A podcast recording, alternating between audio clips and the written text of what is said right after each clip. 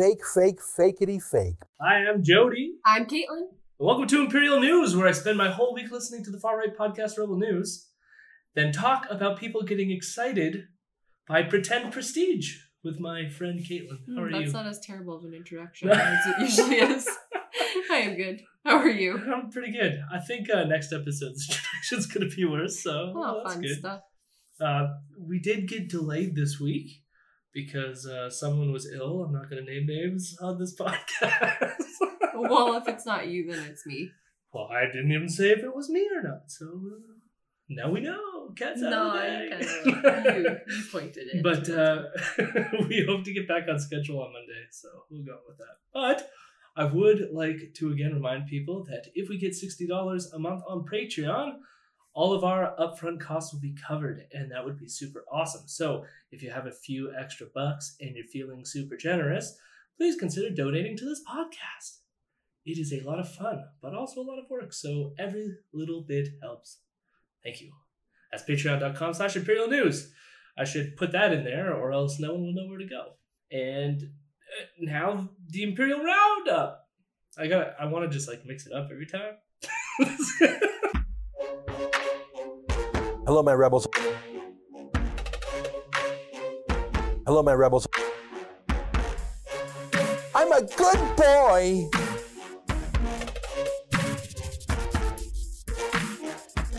I'm a weirdo. we begin with January twentieth, and Ezra is back home. He went to Copenhagen, where we already covered uh, in our last episode. Uh, he went there because Tommy Robinson was winning an award from the International Free Press Society, and Ezra wanted to be there to, I don't know, film it and brag about knowing Tommy Robinson, I guess is what he does. We also covered that Ezra is a board member of the society, but he doesn't disclose this. And he's also someone who's won the award, the same award that Tommy's winning. However, Ezra is very clear to make you know that he's won this award. This super, super duper prestigious award. He also hypes up this award. so not only is it prestigious, but it's celebrated and it was held in the Danish parliament. But the thing is, most of the members of this society are only known for being uh, huge Islamophobes. Hmm, nice. And we kind of like briefly sort of like motioned at that last episode, but I thought I'd go a few uh, like through a few more in a bit more details. So for reminders, Daniel Pipes is on this list uh, on the board, and we mentioned him a few episodes ago. Uh, he is a part of a bunch of think tanks that uh, are very Islamophobic. In, and it was like too Islamophobic even for Christopher Hitchens, who wrote a couple papers being like, he's crazy. Uh, yeah. Yeah. Robert Spencer, who's the founder of Jihad Watch, he's on it. And for reference, Spencer was cited over 64 times in the Anders Breivik manifesto. Breivik is the person who went on the rampage in Norway uh, and uh, wanted to basically create a Christian state in uh, Norway. So, you know, when you're being quoted by a terrorist, I mean, there's just some really stand up people that are attending this award. it sounds like an honor. uh, Mark Steyn, who we're going to cover in our Shakedown series, he wrote a book called America Alone, which is basically an argument for white genocide, except that's being directed by Muslims, not the Jews. Frank Gaffney is on it. He is an anti Muslim conspiracy theorist. So, for example, he argued in court that this fictional book, written by a member of the Muslim Brotherhood, was actually a real document and was evidence that there is some sort of secret plot by Muslims uh, to take over the world. And uh, this is basically like the protocols of the elders of Zion, except that the enemy is the Muslims and not the Jews. So, another great human being. Anyways, I could go on, but uh, that would likely take the whole show because each one of these characters is pretty pretty terrible. I'm sure we will come across them in later episodes anyways because they all kind of just they all show up. they all kind of just um revolve around each other like their own planetary system Yeah. yeah. And for us, Ezra's at the center. So as to whether sorry he's our son. oh gross As to whether this award really is prestigious, though, I did interview a friend of mine named Ras. Uh, he is from Denmark, and I will play that interview, but at the end of this segment, I just wanted to flag there that uh, we're going to have that. He's going to address it. So I, I wanted to get, because it's hard to like tell whether something is prestigious in this sense. The way I thought about it is like, say if there's like a really prestigious philosophy award, but you would never know it unless you were a philosophy and you cared about it. So I was like curious, like just your average everyday Danish person, whether or not they even know about this award or that it holds any prestige to them. So I interviewed Ras, and that'll be uh, later in the, the show. So now for the episode itself, Ezra begins by spending a few minutes discussing Tommy Rod- Robinson's prison conditions and how the UK press covered it. Apparently, the Daily Mail, which I don't really consider that great a uh, newspaper, anyways, they said that Tommy was living in luxury. And Ezra is upset about this and says that Tommy had to use his own money to buy food while being in solitary confinement. Hmm. Now, we're for prison reform. At least I am. Yeah, okay. Uh, but somehow I think they only want prison reform for the prisoners they like, like Tommy Robinson. And it's also rich coming from the people that think that abject poverty isn't a problem because homeless people in LA have cell phones. so really, I don't care about Tommy Robinson or the fact that he had to, poor Tommy had to order his own food in prison. Ezra then wants to talk about media generally because he's mad that no one adequately covered this very prestigious award. But not a single mainstream media report about Tommy winning the world's most prestigious free speech prize. Not one. It's weird because Russia Today, which is owned by the Kremlin, they actually sent a camera to the event, to a free speech event, Russia. And they filmed Tommy and they filmed the event and they filmed the protesters outside. Now, they didn't actually say a word in their video, no commentary at all, no spin. They just turned on their camera and recorded the sounds of what they saw, both sides, Tommy and his critics. I'm sorry, but how weird is it that a state broadcaster from an authoritarian regime like Russia covers a free speech award fairly? They just turned their camera on and showed what was happening. But no mainstream media from the West did the same. Don't tell me they didn't know about it. They all follow Tommy's every step. They certainly follow my tweets, so they would have heard about it. Don't tell me it wasn't a visually interesting or newsworthy event. I can assure you it was. In the Danish parliament, protesters outside, it was a news event. The mainstream media just didn't want to tell the other side of the story, that their own hatred for Tommy Robinson is not shared uniformly, that in fact in Denmark, he had a hero's welcome in the parliament. Here's the Danish MP, Marie Krarup, who had a short introductory comment. She was glad to host Tommy and the Free Press Society. I just want to pause there and ask you why might Russia want to cover this event? because it's on free speech Well, I mean, Russia's authoritarian. yeah but it's free speech that's right winged I think there's an element of that. My, my leaning was more that Russia itself is xenophobic towards Muslim people. yeah Uh, they had the war in Chechnya, and that conflict is ongoing. So it's not like they don't have their own problems with Islam. So of course they would cover an event that's hosted by a gaggle of Islamophobes. yeah but that was my point it's a right wing free speech award Right. well, yeah, exactly. I mean, the other half of it is it is it really about free speech? It's like, no, let me be a Never bigot, is. and then yeah, Never is. Only, uh, the people that champion around free speech don't actually give a shit about free speech. They just want to be able to say whatever racist, xenophobic, sexist, transphobic comments that they can think of. Yeah. For, you know, honestly, sometimes I think it's actually for no reason. Sometimes I think it's to like provoke people to get a rise. Other times it is because they're fucking awful human beings. yeah. Um, Well, and they want to be able to say bigoted things about the consequences. that's what I was just about to say. Yeah, they want to say it, and they want to not get their their uh, wrists slapped for saying Yeah. something really horrible. which to me is just ridiculous because it's like an everyday conversation, like take the political aspects out of it. But if I insulted you, like I just came up to you and said, I don't know, you're a fucking loser. I hate you or something like that. Like the fact, like harsh. no, I know. I'm just, yeah, I'm just trying to think of something that might be insulting. I don't know. That's actually, I don't actually mean that, but um, sorry. Get out of here. Um, but if I came up and said something like that, like am I ex- like are you supposed to say like oh okay freedom of speech yeah. yeah which I mean like you could say that like sarcastically right? You're like you're entitled to your opinion. But like the fact that you think no one's gonna like react to you saying something insulting is just ridiculous to me. Like you're gonna get punched in the face one day for saying stuff Yeah, like yeah. that right? So Uh, but anyways, uh, to move on with this clip, Ezra ends by talking about this MP named Marie Krarup, who gave Tommy this hero's welcome at the Danish Parliament. Now, one thing that Ezra doesn't mention in this whole episode is that Marie is a member of the Danish People's Party, which the name is very reminiscent of the People's Party of Canada. Hmm.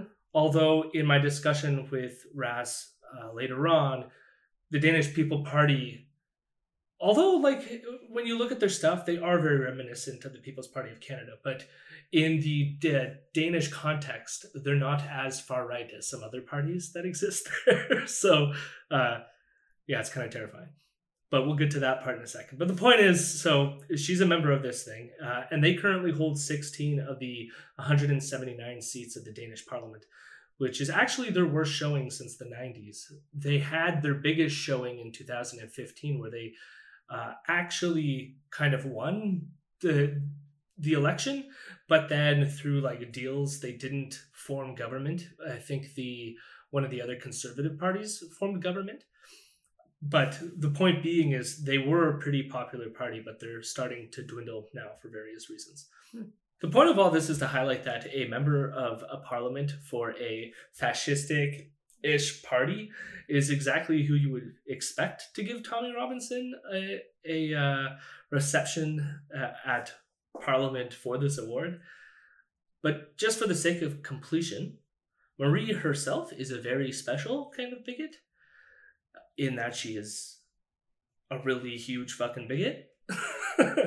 and to prove this, I- I'm going to read kind of a long excerpt, but it's really bad. And so the context of this is in 2013, she visited New Zealand in some capacity having to do with uh, defense spending and the relationship between New Zealand and Denmark. So here it is. Here I come to the less civilized element of the Defense Committee's visit. When we arrived at a naval base, we were not received with the handshakes of uniformed men as usual. No, we were greeted with Maori dance ritual, with a half naked man in a blast skirt yelling and screaming in Maori. He performed strange rituals and stretched his tongue while we watched and was instructed by a local that we should not laugh and that after his wedding concert we should go into the Maori temple where the naval officers were waiting for us. But they still weren't allowed to give us a hand. We were going through a long ritual that took place in Maori, where the lovely white clad and European looking naval officers spoke in broken Maori and sang a song that sounded like Marie Hen Forever. It must be some sort of Danish song. In Maori, complete with educator guitar accompaniment, I tried to catch the glances of the naval officers during the ritual, but they looked down. After the ritual, we were finally allowed to greet the officers, but with nose rubbing, not handshakes. I have to say that you feel like an idiot when you're forced to rub next with 10 European looking naval officers. Great was my gratitude to the one guy who gave me a peck on the cheek instead of a nose pressure. After the ritual, we could switch to English and start a civilized visit together. However, we just saw the Maori temple, which was adorned with godly figures with angry faces and large erect penises. It is a mystery to me that the poor sea officers could endure both the ceremony and the surroundings. The temple is one of several, and even more are planned to receive official guests for defense installations in New Zealand. It is part of programs aimed at cultural awareness. You might also call it cultural self annihilation or grotesque multicultic worship, but it clearly had its effect on the New Zealand naval officers. Later in the visit, I was informed by a concerned conservative politician that between 50,000 and 80,000 New Zealanders leave the country each year, but the population does not decrease. The emigrants, most of European descent, are replaced by Asian immigrants. It's not long before we're a brown population, he said. The color may be the same, but how the culture will be in New Zealand of the future. Hardly as it has been for the past 200 years, at least it doesn't seem like New Zealand has the will to put their own culture through. Valdemar Rordam wrote, as you know, that a people can never perish who do not want it themselves. It doesn't seem like New Zealand is a people that will exist, neither defense nor cultural. Never let Darren Denmark get there. This was a blog post that she wrote. It's still up. You can go read it. It's pretty gross. Yeah, it's very ethnocentric very ethnocentric.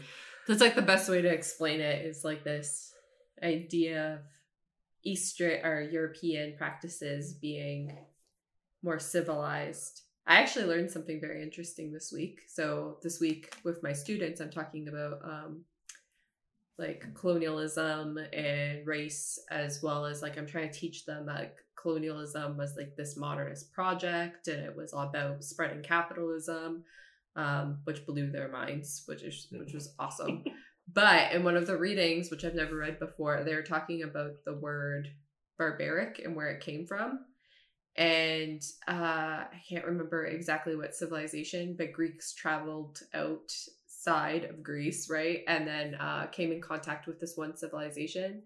And they, when they spoke, it sounded like they were going bar, bar, bar, bar, bar. and they were like, they're speaking barbaric and that's where that term came from. It came from because that's what the sound of an, the language to Greek people sounded like. Weird. It's just. Well, it's just weird also how like that word has like traveled. Yeah, well, they use it to describe like that group of people, which I think is some like African culture. I'm not sure, and it just stuck. Like these are the barbaric people, but now it's got such negative connotation, but it doesn't mean shit. Yeah. Like it actually has no meaning behind it other than like this. Well, is, I mean, it gained a cultural meaning. It gained, yeah, yeah, but it's like when you you dissect the history behind that word, it's like it's doesn't have a meaning. Like it's crazy to think that. So now uh, she has done and said uh, more shit like this, so I don't need to give any more examples. I think that one is sufficient all on its own. Uh, but uh, you can see the common thread of anti-Muslim immigration that fits in line with the shit we hear from Ezra and Tommy. So there really isn't anything surprising that she would be the one hosting them at this uh, event. There's also, again, the weird nod towards a kind of white genocide position that somehow uh, white New Zealanders are leaving and these Asian uh, people are coming in and replacing them. But here's one thing else that I want to highlight.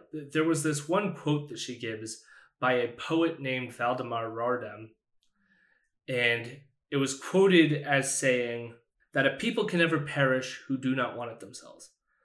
And so I was just curious who is this uh, figure?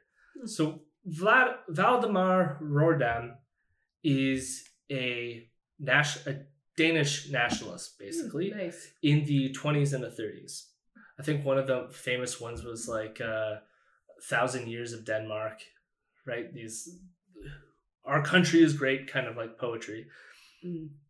Now, in 1941, he wrote a poem called Then Came the Day That We Have Long Awaited. Do you know what happened in 1941 in Denmark? No, not at all. I don't know much about the country. The Nazis occupied Denmark. Oh. And in this poem, he basically praises Hitler. Now, the interesting thing about this character is that, and here's like a lot of uh, Danish uh, scholars and stuff have like gone back and forth on this, the extent to which he actually sympathized with Hitler or whatnot. I will say he definitely has uh, Nazi sympathies. I mean, it's pretty clear. I think one of the lines in the poem is basically that uh, Hitler's Germany heart beats along with uh, oh, Denmark's or something like that. Yeah. But I mean, uh, uh, he basically became a pariah in Danish society after writing this poem, even amongst the nationalists who were his allies, yeah, because you're, you're, being occupied by yeah. right. Even though, again, it's this like tension because a lot of them might sympathize with a lot of the fascistic tendencies of German It's just like now you're this outside force occupying Yeah. our country, right? So he's just this weird figure, but it, it seems weird to me.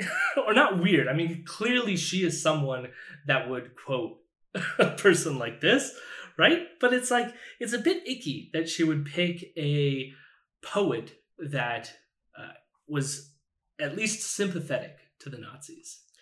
Am I. Yeah. Uh, And again, this is a common theme on this podcast, which is that Ezra, in spite of the fact that he is Jewish, continues to whitewash and defend Nazis and Nazi sympathizers and the Nazi adjacent in some capacity. So uh, that's the only reason I felt like bringing it up. But it just felt weird. I was like, who is this person that she's quoting? And that was a neat tidbit that I dragged up. Hmm. And so we will now move into my interview with Ross. I normally would put the interview at the end, but we're going to put it right in here. And so we're going to take a brief pause and then transfer ourselves into the future. Oh what's what's a good time travel noise? I don't think of that as time travel. I don't know what that noise is, but I don't think it's time travel. Do, do, do. That's better. Yeah. This is like I don't know, like a creature. That's a Nazi move. Hi, so I'm here with my friend Ras, and I reach out to Ras because he happens to live in Denmark, which is where the recent Free Press Society gathered to give Tommy Robinson an award. So, hello, Ross. Or Ras. Hello, Ras. I, Ras, yeah. I have I have no idea either. It uh, I I've I've heard every variation of it. Ras, Ross. I've even heard Rose, Ross. I, I I think the equivalent is, but uh, like uh, that's. Uh, I, I I don't know. It's it's fine. I I appreciate all the versions. They're all equal. Well, I'll try to at least be consistent throughout the rest of this interview. I wanted to ask you as just a, a an average Danish person, uh, because Ezra has been talking on a show about how this award at the Free Press Society is a prestigious award, suggesting that because it was held at the Danish Parliament, that that somehow means something. I, I don't know quite what, but he thinks it means something. And I'm curious for you, at least in the Danish context, is this award recognized, celebrated, or considered prestigious by the general public in Denmark? And how has the media been covering this, if they've been covering it at, all? Well, to be clear, um, here, uh, just is to start off with, it's not a it's not a very special thing to um, for meetings to be arranged in Danish Parliament. I think it's one of the most open parliaments um, in the world. It's literally used by um, by every everyone that's not a literal Nazi organization. We even have some far right meetings in there, so they're, actually also allowed. Um, so that's not really a a, a, a proof that it's uh, a very prestigious thing to uh, be in there. On the end of um, that, this re- reward was it the Sa- I think it was the Sappho Prize he won, right? Yeah. Uh, uh, they they give out a Sappho Prize and then another one I don't remember the name of, and I don't remember the name of it because we literally don't hear this organization other than from far right members of you know the Danish People's Party, and I think yeah yeah the, the Danish People's Party is the most relevant one. Um, because the organization was founded by uh, MPs from said party uh, in 2004, the year before um, the infamous Mohammed drawings were uh, were released. Um, so, yeah, I'd assume that Ezra knows about uh, thinks it's very relevant relevant because he has friends from the Danish People's Party. Uh, I don't really like as an average Danish person, I only ever hear about the organization in reference to the Mohammed drawings because you know that was a, to be fair, that was a big you know cultural moment in Danish zeitgeist the last twenty or so years. Yeah, for context for you, Ezra actually sits on the board of advisors for the Free Press Society, at least their international part of it. Yeah, yeah. And he also won the award because he published the Danish cartoons in Canada after they were published in Denmark. And uh, he, he, it became a big thing here. So this is, I guess, Ezra has a, a connection with this, I guess. Yeah, I, well, again, I didn't know that Ezra Levant uh, won that award. Uh, um, we, uh, like uh, the last few times uh, the organization has been mentioned, um, I, again in 2005 uh, with the release of the Muhammad drawings, because again that was talked a lot in the media, and it still is because that was a big like uh, Denmark was talked about more than it usually is. Uh, that's pretty common for such a small country, I guess and um, you know the we also hear frequently about some of the some of the, some of its uh, founders. Uh, Lars Hedegaard, uh, I don't know how you uh, Lars Hedegaard, who's the um, he was a big promoter of it. He's a he's a, basically a Danish um, historian. Uh, uh, who's um like he has some very very weird connections um to various you know the Jewish Defense League um national internationally. He converted to Judaism in like the 60s or 70s he's he's really old. Uh, like I think he's also in his 70s or 80s um so uh, but we still we still hear about him on, on occasion because I think it was five years again 2013 that's seven years ago. Um he um he he was attacked by a by a by a Lebanese Danish uh, citizen um, who yeah who yeah he, he he he he was attacked by him and then we heard yeah. about the organization through that but we never actually hear about the organization without uh, some of its founders being involved uh, if, yeah. long-winded that was a very yeah. long-winded uh, expl- explanation to say no we don't hear about it a lot what can you tell me about Marie Krarup, then I think I'm pronouncing that correctly, Who oh, is uh, um, the MP that spoke at the award ceremony. So, how is she perceived in Denmark? And if you could tell us a little bit about the Danish People's Party more generally, which is uh, who she belongs to. Marie Krarup. Uh, where do I st- where do I start? Well, uh, first of all, she's the um, she's the daughter of another Danish People's Party. Um, representative. Uh, I don't actually. Oh, what the what, what's his first name? Uh, Soren. I think I think it's yeah. He, uh, Soren. He used to be a yeah. Soren Soren Soren Krarup. He used to be a big um, member in the early years of the Danish People's Party. Um, she uh, um, she's been a member of uh, parliament for as long as I can remember as a proud member of the Zoomer generation. So she has a like I don't know what the American Canadian equivalent would be, but uh, I mean, like she she's pretty much a far right pundit. Uh, yeah, yeah, and her dad is uh, was also what I mem- remember most about her dad was that um, her dad was a really big proponent about uh, having referendums in southern Sweden and in northern Germany because those areas used to belong to Denmark, and he wanted them to return to Denmark. um, that's that's that's mostly the, how I remember him um but uh, yeah again I, we shouldn't we shouldn't uh, judge um daughters by their fathers but again uh, like i assume you have explained uh, in this um in the podcast at this point uh she she has a, a history of um bigoted views. Yeah. Yeah. So uh, regarding uh, so, to not to not make this too much of a history lesson, the Danish People's Party um, it, it's actually pretty funny. In the 70s, I'm going to try to make this quick. I'm sorry. There's a lot of context uh, behind it.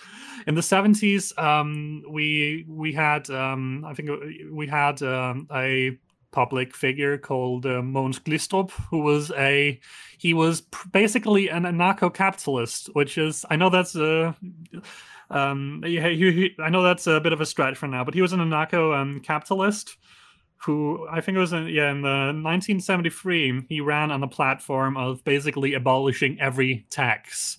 Yeah. and he and it and the and the party became the second biggest party in Danish parliament and it's um yeah it, it basically it, it, it, was called the landslide it's it's called the landslide election in in um in Danish, uh, yeah, Danish language. Uh, like that's what we refer to the um, election as because it was such a big deal. So many new parties came in. It was not just them. We, uh, yeah, a bunch of other parties also came in uh, that election.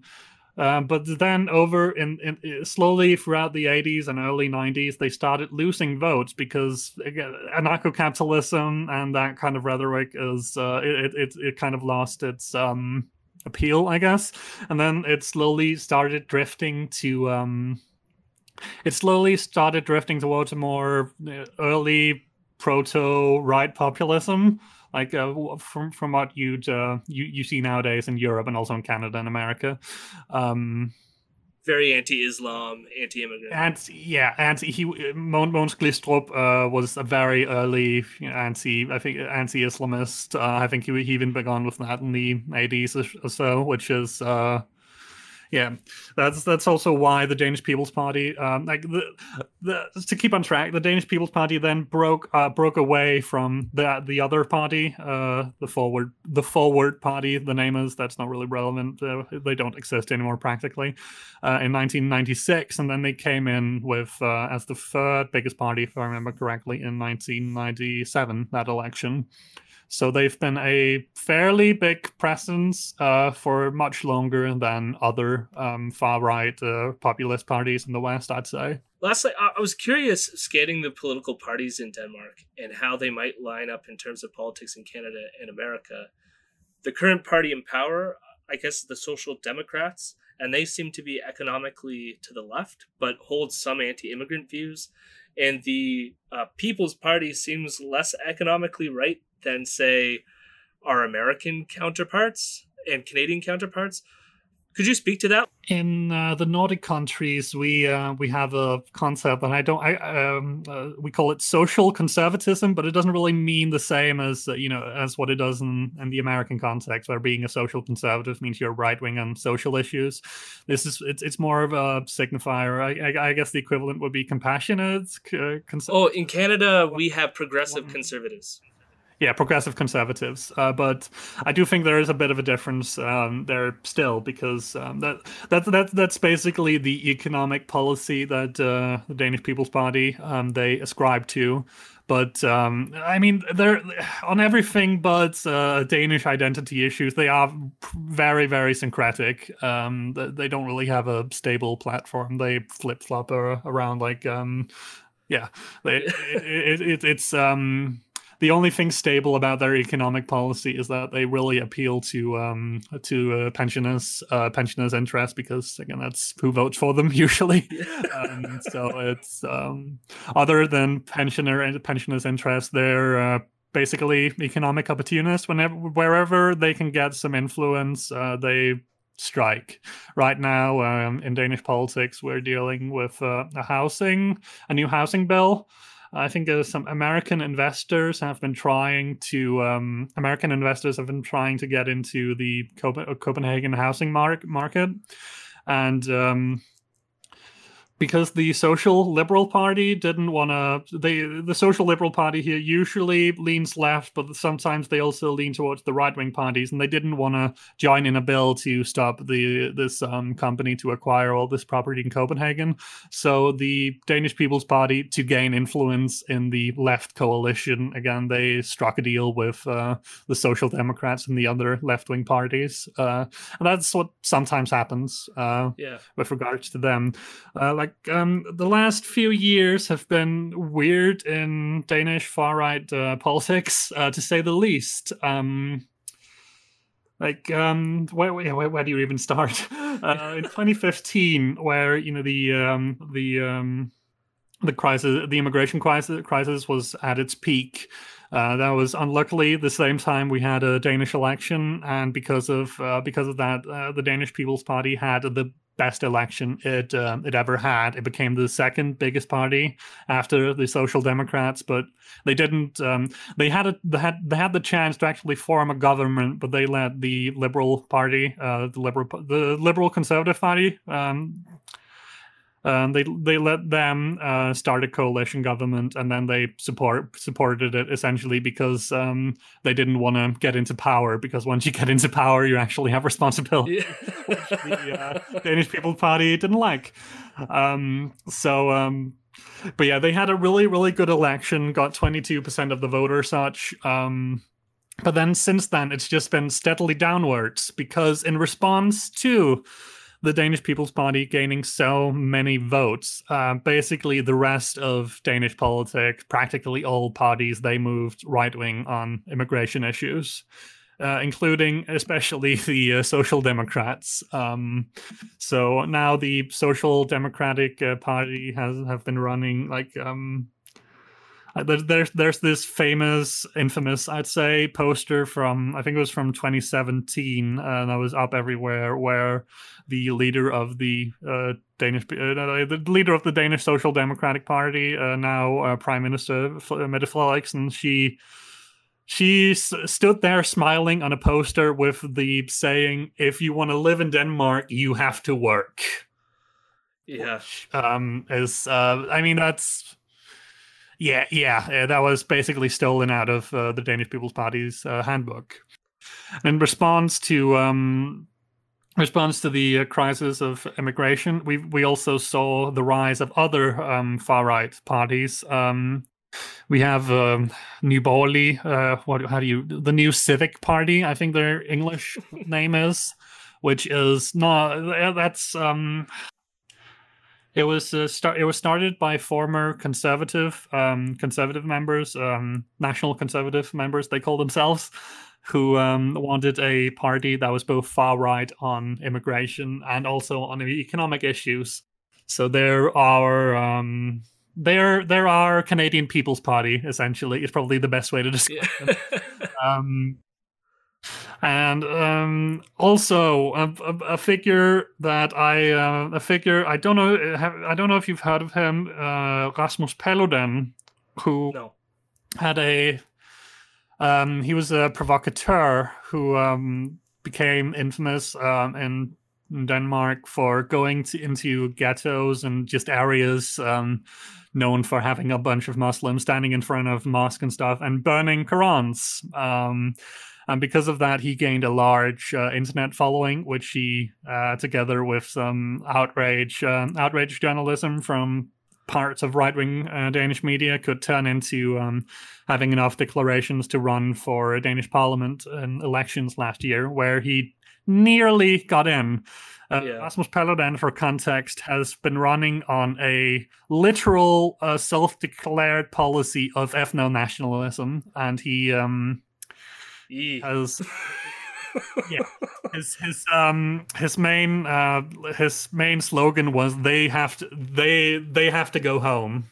Yeah. uh, they they want they want to uh i think everyone I, like their their policy was so hard to describe. They basically didn't have a list of policies. It was just him and whatever ramblings he uh, he he could come up with on the day. But uh like it was sent everyone home that's not from Denmark, essentially. Uh, like one of the weirdest things. Like it, it like it, it's hard to know if what he said he meant it seriously Yeah. because he's such a weird figure.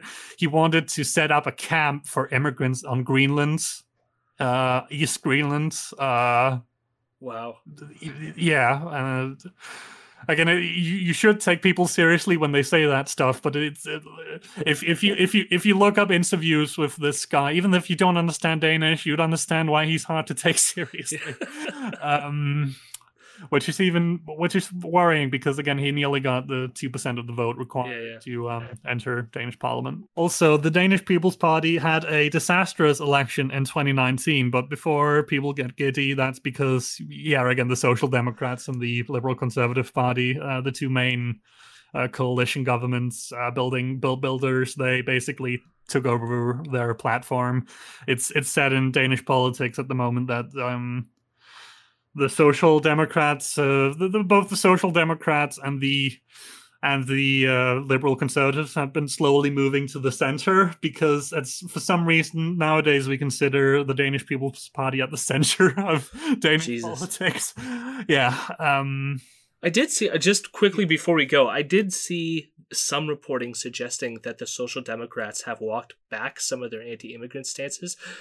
Is that reporting accurate? Again, there has been some. Um, try, they have been trying to make some concessions to uh, the left-wing parties, uh, the Socialist People's Party and the Red Green Alliance and the Social Liberals. We have so, we have so many parties here. Yeah. I don't know the name of them all. Uh, the other left-wing parties. So the, it's true that there have been some concessions uh, since the election. Uh, but uh, again, the the Overton window has shifted immensely, and that's kind of uh, the point. Um, that's also what um, what uh, Mette Frederiksen, uh, Danish Prime Minister, keeps saying whenever immigration pops up. That the Overton window has been shifting, and that yes, yes, he has gone left in in the small scheme of things, but while the Overton window of far right politics in Denmark has yeah moved uh, has moved considerably to the right. It's much more mainstream than it is in most other European countries. Well, that's concerning, but uh, thank you for filling us in. Do you have anything to plug? Do you want people to find your your Twitter? Yeah, I don't really have uh, much uh, much else these days, so you can follow me on Twitter at rasmp42, R A S M P 42. Well, thank you, Ras.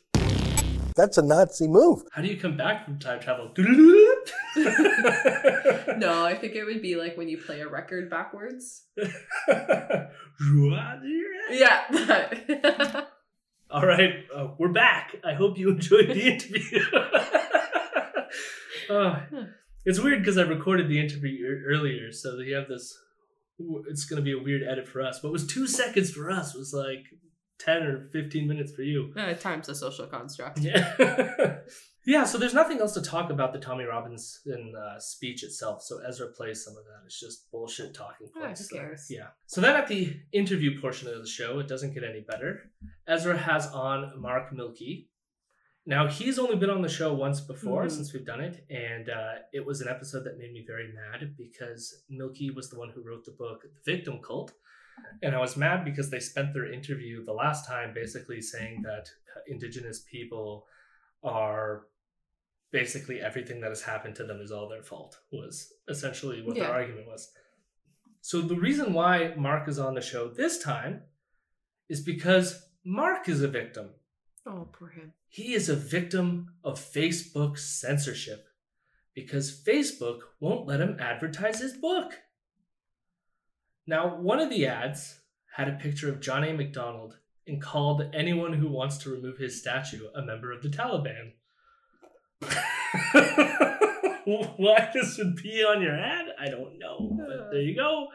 And so here's the part where, like, it's not that I agree with him, but Facebook flagged these for deceptive advertising. Now, here's the thing is like I'm pretty sure Milke's book is shitty just like that advertisement was shitty, so I don't think the advertising is deceptive. And Ezra goes on a tirade about how selling a book is not some sort of Nigerian email scam. And well, I don't know, selling a shitty book, is that a scam? It might be a scam. but it gets complicated. I, I like sure. Uh, uh, my guess is that in all likelihood this is just an issue with Facebook's algorithm. Yeah. And in fact, as far as I can tell, his ads are back up since the the twentieth. Uh, well, that doesn't stop uh, Mark and Ezra to sell a book about victim cults, all while crying about how conservatives get censored, censored by a private company who's not obligated to allow them to advertise on the platform. But they're the real victims, Caitlin. Don't you feel for them? No, not at all. this is the whole dynamic of someone uh, uh, of how someone gets to count as an actual victim, Mark seems to think that if you read John Stuart Mill, you will realize that what Facebook is doing is anti liberal and therefore it is bad and worth being upset about and mobilizing people to do something about it.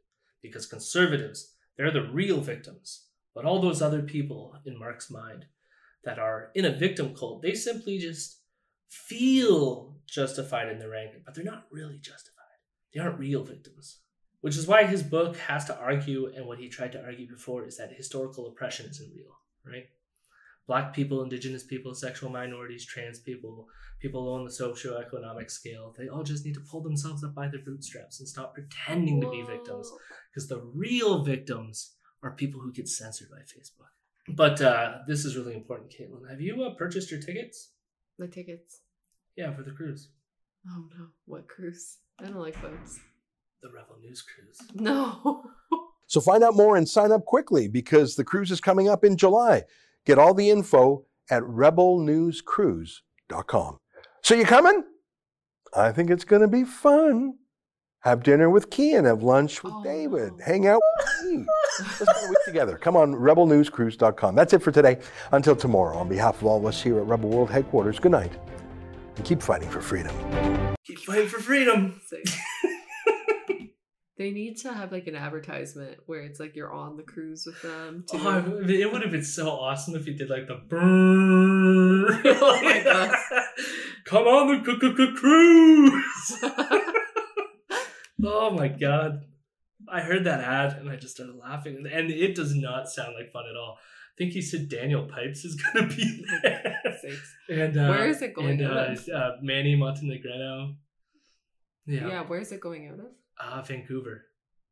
Where does it? and it's a whole week with just Sheila, Keean, David, Where are they going? the other on a cruise on the Rebel News Where are cruise. to? Where are they going though? Where's the cruise go to? These are the It's questions. just a week to relax and chill out and talk about how white people are being suppressed oh my by god, trans people. go. That would be hilarious. oh my! I'd be sleeping with one eye open the whole time. They're gonna kill us.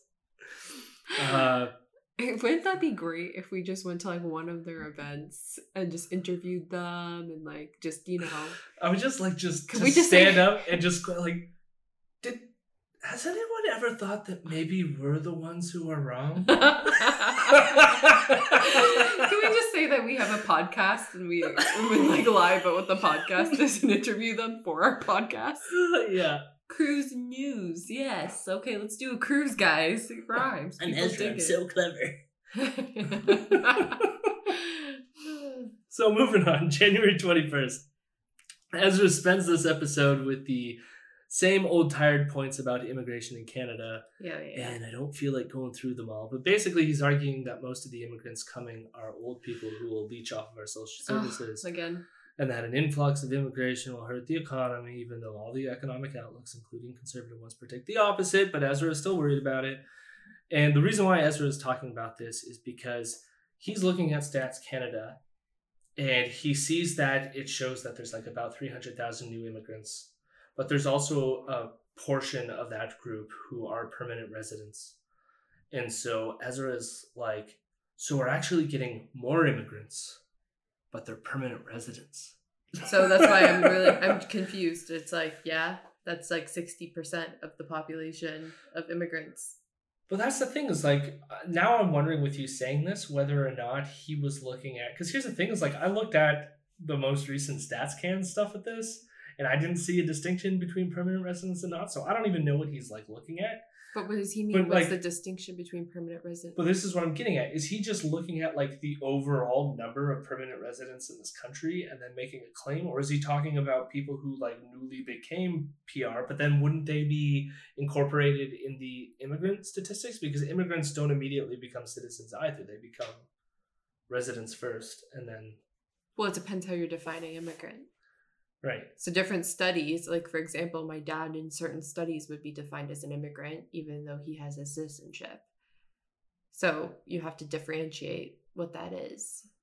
Yeah so uh, Because like when I hear the term immigrant, I just think of a person who was born yeah here. yeah it could be a citizen that had been here Yeah, they could have been here for years, but it's like their roots were maybe in a different country. Then they came over and they they decide to start over again.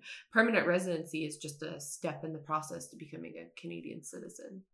Yeah then what the hell is Ezra doing here The You're only thing idiot, I, I'm not 100. percent The only thing I can't think of is like refugee status. I don't know exactly, but I think even those people would have to go through PR as well. what he's looking at is the raw number of like immigrants from last year 2019 which was like 314,000 or something like that Yeah, but then he, yeah you're right this like pr number like how that fits into this is like unless there are people who like maybe they immigrate here and maybe you don't because i don't know enough myself then maybe you don't get pr status right away like that's No, you don't. to- so maybe it's like people who just newly became PR. So like maybe they were part of the immigration of the year before, but then that still would mean that like the relative number of immigrants that have come here isn't higher than what's being reported, which is what his claim is through this whole clip. And yeah, none of it made sense. There's no sourcing, so I have no fucking clue what he's talking about. which is why I mean like I this this bit has been a bit more scatterbrained of just like I don't know because that's how it was given to me. Uh, but also, like he spends most of the time talking and praising the premier of Quebec, which is the CAQ government, which is also very anti-immigrant. Yeah, they're very, planning on lowering very, their numbers. very, very. And there's nothing to say about that because, again, like, okay, you like anti immigrant people, so good for you. Moving on from that, for the interview segment, Ezra has on someone named A.W.R. Hawkins. And this person is new for us. And he is a writer for Breitbart, Oh. and he focuses on gun issues. Ezra has Hawkins on the show to mm-hmm. discuss the Virginia gun rally, specifically the claims that it was a white supremacist rally. Hmm. You aware of the Virginia rally? No, I would not. So basically, the Virginia legislature is trying to pass modest gun reforms. Yeah. And because of that, this huge group of Second Amendment people were going to hold this like huge rally. I think close to 20,000 people ended up showing up to it. Now, as you're going to, you'll find out like through this, Ezra and Hawkins, it, basically nothing ended up happening. So there was no like violence that occurred or whatever. But you did have close to 2,000, 20,000 people walking the streets with like guns out in the open and uh, there's tons of people who reported on it, uh, like uh, Robert Evans from Behind the Bastards, and showing how like there were some people like having shotguns and like cups, like it was just like there was there was no like gun safety being used by some people, and just like it's they're lucky like nothing happened, right? Ezra begins. He basically asks them like, was this a white supremacist rally? And Hawkins begins by saying that the leftists they live in an alternative reality that they just said it was a white supremacist rally before it happened in order to bend reality. So they basically like willed that idea into existence because What? because it wasn't a white supremacist rally. And Ezra has the evidence for why it wasn't a white supremacist rally, which is that there were brown people. I knew it. I knew it. You were like there was like one black person, and therefore, Yeah. Then Ezra says not a single shot was fired, and that this means that actually being there was to be in the safest place in America. what? Not a, and the real see Hawkins' response to that by saying, self-preservation is innate. This is why no one does anything stupid when they're around someone with a firearm. What? And in case you don't believe me that he would say something that incredibly stupid, here it is. to the liberal mindset, that ought to be like they would, oh, someone's going to shoot, and then everyone's going to shoot the shooter, and it's going to be a massive crossfire, and you're going to have a massacre. Not one shot was shot. Um, Right. the liberal mind would say, oh my God, that's the most dangerous place on earth. Conservatives probably know that's likely the safest place in America for that day. Right. You're exactly right. You know, humans, regardless of our political philosophy or political bent, we are wired by nature uh, that self preservation is our chief goal. It just is. It's a subconscious drive, it's an involuntary drive. What? And you don't do stupid things when you know the people around you are armed. And likewise, people around you don't do stupid things when they know you're armed. Thus comes the old mantra from the Wild West, right? An armed society is a polite society. Does An he not know what war is?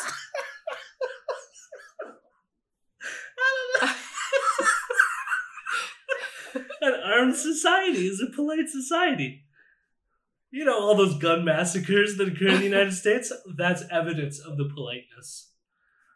what the fuck is that? I, I don't could even see from their logic though they would probably say something like, "Well, that's because we restricted the guns, so they acted out because we restricted them, right? Like something like that." Well, on that point, Ezra then asks Hawkins about Hong Kong. Well, the thing I would tell you, a lot of the gun controls that they used, that Mao used in China, a lot of the gun controls that Hitler used uh, in the roll up to World War II, they're very similar in many ways to the gun controls we see being pushed in Virginia, which already exist in California. What? That's right, we're getting the Nazi gun control argument, which is actually so common that it has its own Wikipedia page. Really? Uh, I didn't, that's the first time I've heard that. That's ridiculous to me. So the one thing that he's highlighting there that these Virginia laws are like Nazi Germany laws. So his what he then ends up saying is basically that because they have a gun, one of the laws is to pass a gun registry, Yeah. and he's worried that if you put that in the hands of the federal government, the federal government is going to come and like illegally take all your guns and stuff like this because now they know where you live and what guns you have. Right? So it's this big like conspiracy that the government is this tyrannical body that's going to take all your guns from you. Hmm. Now when it comes to this notion that basic so the Nazi gun control argument is basically that the Holocaust that happened would have been prevented if not for the gun control measures that the Nazi regime passed, or at least it wouldn't have been as bad, or some sort of argument like this. The scholars, the scholarly consensus on that is that that is not the case. and the first problem with this argument is that most of the gun regulation was passed prior to the Nazis taking power in the Weimar regime. And in fact, the Nazis relaxed gun control measures when they took power. Mm. The second argument for why this is wrong is the weird nature of this kind of counterfactual. So the Jews in Germany lacked guns for various reasons besides gun control, namely that they were Jews and they weren't treated uh, in equal ways, right? And even if we can imagine a scenario where they were in fact armed, there's no reason to think that a small percentage of the population represented by German Jews, I think they represented only 1% of the population, would have been able to effectively combat the entire Nazi regime if they had guns. Yeah. And yet, this Nazi gun control argument has uh, emerged, and it has only emerged in the context of American gun culture. And it was put forward roughly uh, in the early 1990s by, I think, uh, Jewish organizations, uh, uh, pro-gun organizations in the United States. But it has since like branched out, and now it's adopted by wackadoos like a AWR Hawkins. I can't remember even what his first name is. AWR is the first name. I don't know. Andrew Wilson Reagan Hawkins. Oh no. I don't know if that's it. Oh, I thought you knew. What the But some fun facts about Hawkins. He actually promoted the idea that David Hogg gave a Nazi salute at the March for Our Lives rally. So I guess there was a still image of like while Hogg was mid talking where it looked like he was giving a Nazi salute. Mm, yeah, I know what you're talking about. So he's one of the ones who spread that conspiracy theory. He also argued that Dick's Sporting Goods, who were at the time throwing out this, I think was in 2018, was throwing out guns that they couldn't sell or whatever. And he argued that they should donate their unsold guns to the poor for self defense. and those two nuggets were covered by Right Wing Watch, uh, Jared Holt, who has a show called Shit Post. So you should check that out. He's pretty cool.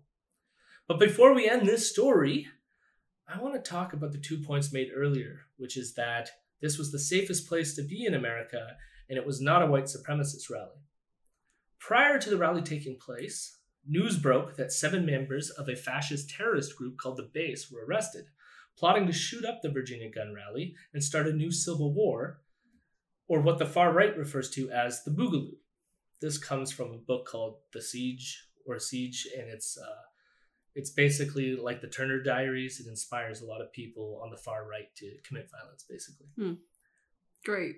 One of the members who was arrested actually made big news in Canada, so it's kind of a slight on Ezra for not covering it, since the person arrested was an ex reservist from Manitoba that had fled the country when it was uncovered that he was recruiting for the base, this fascistic terrorist group. All this came to light because the base was being infiltrated by both anti fascist activists and law enforcement. But all this being said, this means that there was, in fact, a white supremacist group that was going to go to this rally and cause some violence. So it both was a white supremacist rally because it attracted those types, and it also could have been a lot more deadlier than I think Ezra is trying to lead on here, as it being the safest place to be in America. My guess is Ezra would do what he does in the book Shakedown, which is that whenever somebody's infiltrating a Nazi group, they're really the ones creating the Nazi group. So these people aren't Nazis in the end, or, Yeah. or some bullshit like that. But that's nonsense, clearly. And Ezra can make that point all they all that he wants. But meanwhile, an ex-reservist from Canada is now going to be spending years in prison in America. So yeah, pretty dark shit, but I am glad that nothing bad happened, even though I don't ideologically agree with the 20,000 people that showed up. I don't like the idea of some crazy fascists going in there to try to start a second civil war. Not that I think it actually would have caused I feel like a because second civil war. really no minorities other than the couple of brown people that Ezra said. Yeah, There's nothing for them to shoot their at. plan was weird. I think what they wanted to do is just cause chaos. So one of the things I think part of their plan was to set off fireworks, and that would scare some of the people who would then shoot off a gun, and then there would be this like all of a sudden all these people are shooting. Yeah, so like part of it is that that they wanted to create the chaos to sort of like bring about this like conflict.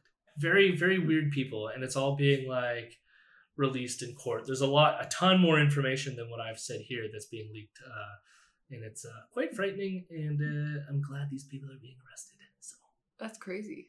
yep.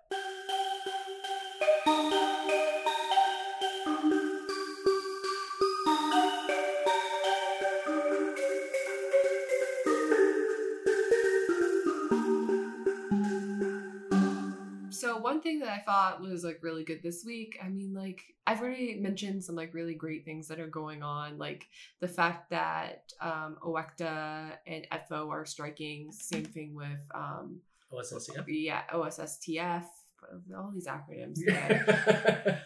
I've talked about, you know, like the uh, American Democrat election right now and Bernie Sanders leading. We've already we've already talked about all the good things and they just keep on going. It's like the same good things, but they're con- they're still going. Yeah. Um, but one little small thing that I that happened this week, um, that I thought was great was that is it Colorado? I think Colorado State just capped insulin prices. And so now insurance companies have to pay whatever is left over a $100. So you pay a $100 for your insulin every month, and then the insurance has to pay whatever. The, yeah, yeah. yeah, whatever the pharmaceutical companies want. And the reason for that is there's a huge hike. I think it was like four dollars um, back in 2013 for per milliliter of insulin, and now it's hiked up to like twelve dollars and almost fifty cents. And I think that was in 2016 that price. And so people were spending like two hundred dollars a month on insulin, and that's just insane because it's like when you're You taking insulin and you need it to live. Uh, no, it's it's absolutely crazy. And so now people are saying that they're paying like 20 to 25 dollars a month Jesus. just just for their insulin and um a lot of people who are against this are saying oh well you didn't think of the supplies we could run out of insulin because like now people are going to overuse and buy but there's been stories of people Because that are- when people die, that's how we keep our stocks replenished. My God. that, that's the arguments I've been hearing. Um, but one person was saying that they used to actually like hoard their insulin just in case, so they weren't actually taking the proper dosages, so they could make it through next paycheck to pay for more insulin. So they would just be taking like a lower amount just to keep them going, but they still weren't feeling good because they're not taking the proper dosage of insulin they're supposed to take, but they knew if they took any more, they wouldn't be able to afford insulin.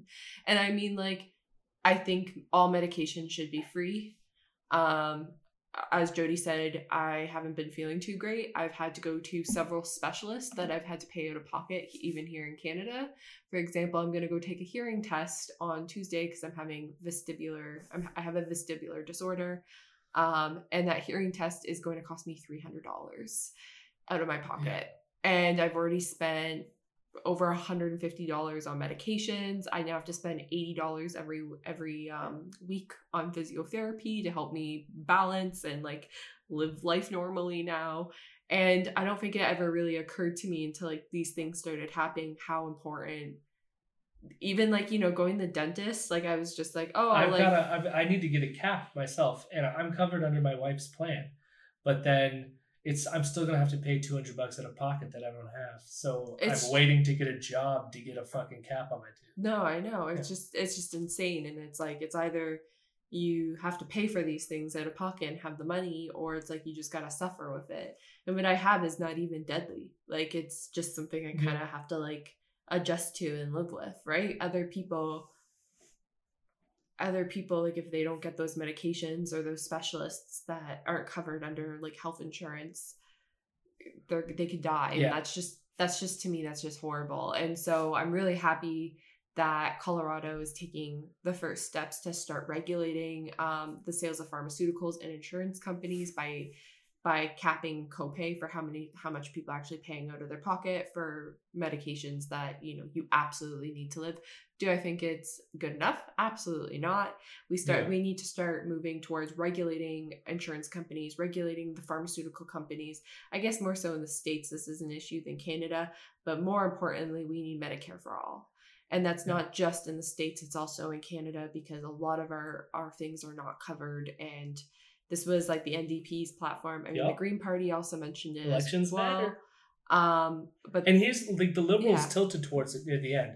So I mean, this is one thing that people should be doing right now is every once in a while remind your MPs, your liberal MPs in particular, that you want universal pharmacare, because they were moving towards that near the end of the election, and we know the NDP are already on board. And if you get the liberals and the NDP together to do it, you have enough votes. yeah i just would want to even like things like mental health professionals being covered as well because baby steps, Caitlin. Baby steps. Medicare, everything, not just pharmaceuticals. I know. I, I want it all. I want the whole package. That is where we Yeah. need to go. And I think I'm just a person. You got to aim high, or don't you know? Don't half-ass shit. health health is important i mean that should be fucking obvious but like we shouldn't have to like i know so many people even in the canadian context which i don't think a lot of our american listeners understand which is that some people do even in canada put things off uh, because they can't afford it right away Yeah. and uh, that's never an easy decision to make when it comes to your health uh, food on the table or medical procedures Yeah. No, it's it's difficult. So yeah, uh, I would say message your, your MP, but but good on uh, good on Colorado. Yeah. If you enjoy what you've heard so far, please give us a few bucks over on patreon.com slash imperial news so Jody can get his cap on his tooth. if you want to stay informed about what we're doing, you can also find us on Twitter at Imperial News with the Z. We have an Instagram account, News Imperial. We have a private Facebook group called Imperial News. We also have a Discord set up. You can find our link on the Twitters. Lastly, you can email us any question at imperial.fake.news at gmail.com. And as we said uh, last week, if you want to give us a local good news and thing to promote on the show, we'll do it. Email us. Also, special thanks to my friend Mason Tickle for the transition beats. You can find his work at striatum.bandcamp.com. Thank you for listening. And if you write a book about other people pretending to be victims and you complain about Facebook rejecting your advertisements, I hereby decree that you have officially given up your right to complain about anything. Hmm, good one. Hear, hear. Albumbia, Albumbia, how lovely are your wheat fields.